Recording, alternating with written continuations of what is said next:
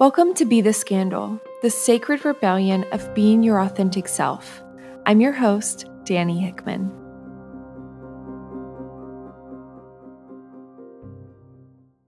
Hey, Sacred Rebel. Today I want to have a conversation with you about something that feels really important to me and feels like a really valuable conversation for us to have. This topic has been on my mind for quite a while. It's something that throughout the years I have supported a lot of clients in, and it's something that I've anchored into more deeply over the last few years. About a month ago, I had polled my audience to ask them, hey, what are some questions that you all have, or what are some topics that you're wanting me to do some podcast episodes on? And someone in my audience had just asked, like, how do you stay so confident and how do you move forward without giving up? And I really love that question. One, because I give off the illusion that I'm confident, which I think in moments I can really anchor into that energy and I do feel confident. Other times it's kind of a fake it till you make it energy. So I love this question because it's really highlighting a couple different things here that I think a lot of us struggle with. I also think that there's a lot of different angles that I could take in my answer to this particular question. And for whatever reason, this feels like it's wanting to be spoken into. And it's the energy of how do we choose ourselves and not give up on ourselves?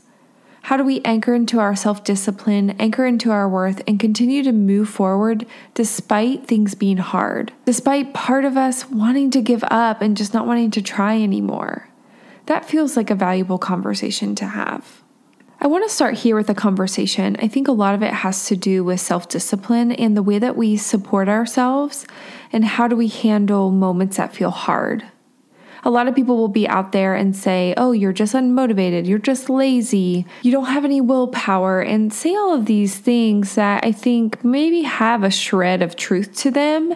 And there's a reason why you're giving up on yourself at the first sign of hardship. For me, one of my biggest obstacles, it's the way that I perceive hardship. It's those thoughts that come up whenever moments get hard. I have a lot of narratives into like, this is too hard, don't do it. Don't even try.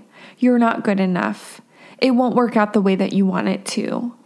I have so many variations of these thoughts that come into my head on a daily basis that it's wild to think if I listened to these thoughts and allowed them to rule my life, allowed them to take hold of my emotions, allowed them to direct my behaviors, I wouldn't be accomplishing anything. And so, what I've learned really over the last couple years, because these have been the hardest years of my life, is I've learned how do I anchor in some self discipline strategies. And one of them being, oh, I'm gonna actually work on my mindset. I'm gonna be present in those limiting thoughts that are trying to keep me safe and keep me small and keep me from experiencing emotional pain and I'm going to acknowledge them and I'm going to choose to do something different. I'm going to maybe say a version of, oh, okay, this would make sense that this thought is coming up. This part of me is scared right now. This part of me doesn't know how to handle this big emotion, or this part of me doesn't know how to handle this moment in time where it feels like everything's crumbling or we don't know what's next. Of course, this thought is coming in. And sometimes our goals, especially those ones that are leaning up against our edges, they're leaning up against those things that we've never experienced before. We're really trying to expand beyond the way we've been living. Sometimes to our system, it's perceived as a threat because that is unsafe territory, it's unfamiliar. And for me, those thoughts will come in in response to that perceived threat. So by now, I recognize that if I'm living outside of my comfort zone, if I'm doing things that are expansive to me, these fearful thoughts are going to come in. They are going to come in in an effort to shut it down so that I can stay small, I can stay safe, and stay in the familiar. And now that I know that, I understand the function of my thinking, I can support myself in a way that is actually expansive. When I understand the function of the thought, I can really look at the deeper need that I'm trying to get met through that particular thought. Let me give you an example. I'm getting ready to start a YouTube channel, and I've done a lot of big things. and YouTube, when I think about the scheme of life the last few years, YouTube is not the biggest obstacle, but it feels really big right now because I've never created a YouTube channel. So I have these crazy town thoughts coming in that are trying to spit these narratives that I can't do it, it's going to fail, no one's going to like it, and all of these thoughts that are trying to get me to not do the YouTube channel. And so that's the function of the thoughts. Parts of me are trying to get me to not do it. when I look at, oh, why does it actually not feel safe to do the YouTube channel? What I can zero in on is, oh, okay, it feels uncomfortable to be vulnerable. This just feels like something new, and I'm not sure how to navigate it. So, new just feels scary. I feel a little lack of confidence, and I feel just uncertain. When I can identify what's actually going on, then I can support my needs in ways that are meeting that need creating that sense of safety and stability, creating some sense of certainty as I'm moving into the space of unknown, those things that I can control, and then continue to move forward. And no longer letting that inner narrative be an obstacle to you or a barrier to you moving forward with your goals and expanding into the unknown. And I like to think of this work when we're doing it consciously as working a muscle. If you're not used to doing things out of your comfort zone, your parts are going to freak out when you go to do it because it's unfamiliar. So, what I've been trying to do the last few years is get acquainted with living in the unfamiliar so that when I go to do that next thing that is expansive for me, I might not understand what it's like to be living in that experience, but I do understand my system knows, my parts know what it feels like to be able to navigate a space of the unknown. And that is an invaluable skill that I feel like I've anchored in in the last few years. I also want to offer this because I think it's a valuable reframe. and when I offer it to people that I work with, it feels like it really lands. And it's something that I continually say to myself over and over and over again. And it's that we can do hard shit. When my mind comes in and it tries to stop me with these fear narratives, when it feels appropriate, what I like to do is I like to just stop myself and now this is individualized to me. But I like to say, hey, I know that you're scared right now, or whatever it is that I'm feeling. I acknowledge that. And then I say a version of, and what I also know is we can do hard shit. We have experienced the worst moment of our lives. We have witnessed the death of our dad. And we had hours in that experience where we didn't know what was going on, where we were trying to resuscitate him and we were in crisis mode. I lived and was present in my body during that experience and the year and a half that has followed that. If I can go through that, I can post a YouTube video I can record another podcast episode.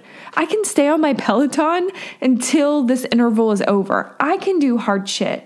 I can do so much more than what my brain tells me that I can do. I just need to help and support my brain in remembering that we can do hard things.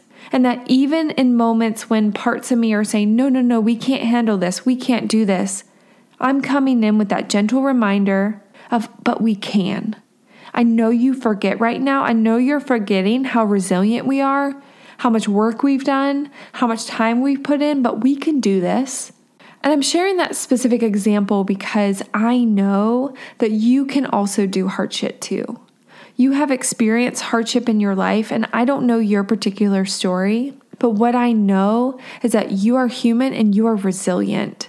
And you have continued to move forward despite things that have happened to you. And I want to offer the invitation of how can you remind yourself of those hard moments in a way that is supportive of you continuing to move forward. Now, we don't want to use it if it's going to throw us into a trauma place.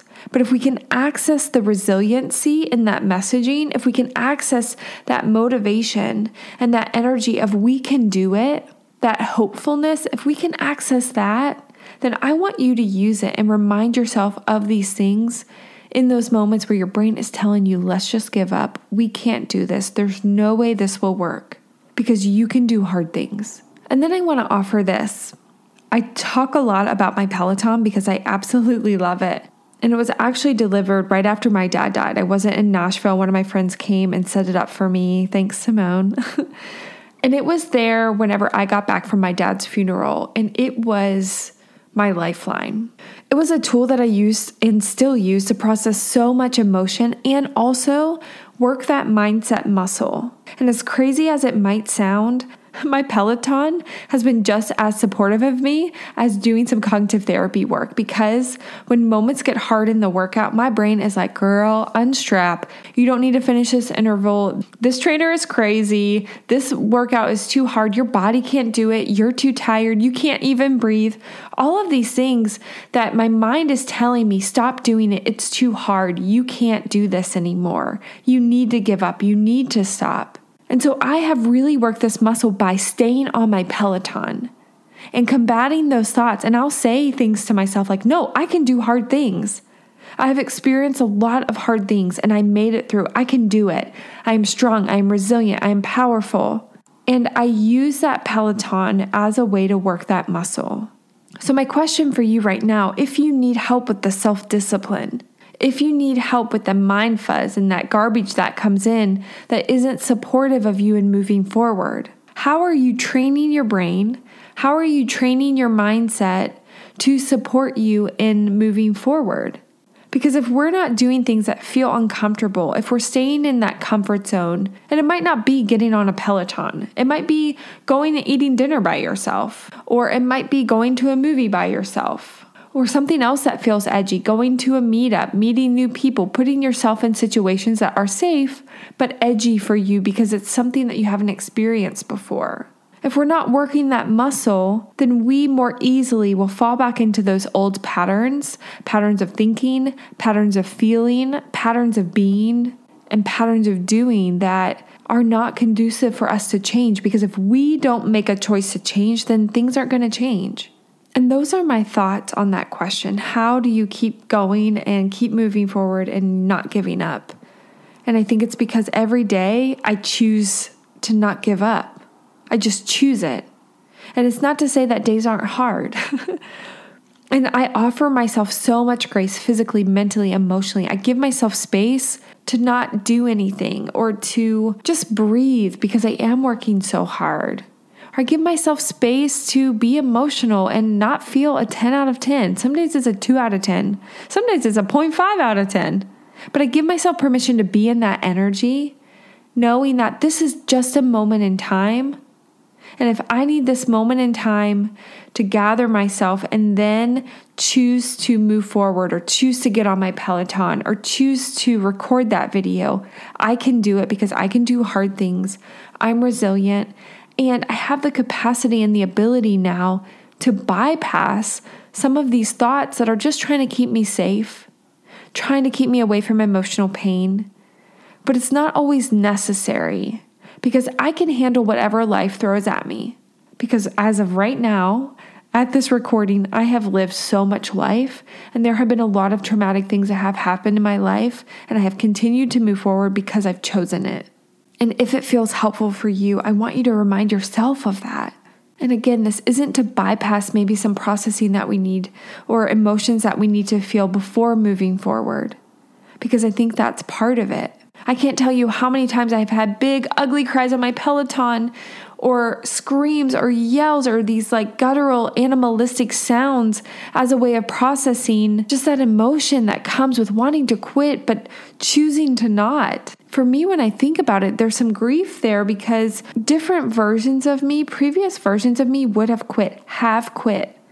And so, in those moments when I'm choosing not to quit and I'm choosing to not give in to that mind game, I'm saying no to that old version of me. I'm grieving the loss of who I used to be and saying, no, I'm choosing who I'm becoming. I'm using this as a way to ripen into who I want to be. And that's how I'm making choices. So, what is your thing? What are you doing in your life to work on your self discipline? Because if it's something that you feel like, oh, this needs some work, how are you working on it?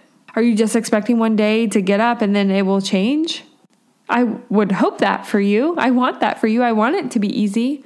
But what I know is for me, self discipline came as making a lot of choices that I didn't necessarily want to make, but I knew I needed to do. So, one choice after the other, one choice after the other, choosing to move forward despite that mind game, choosing to choose myself in this next version of me that I'm wanting to embody that helped me anchor into self discipline so that when moments get hard, I know I can do hard stuff.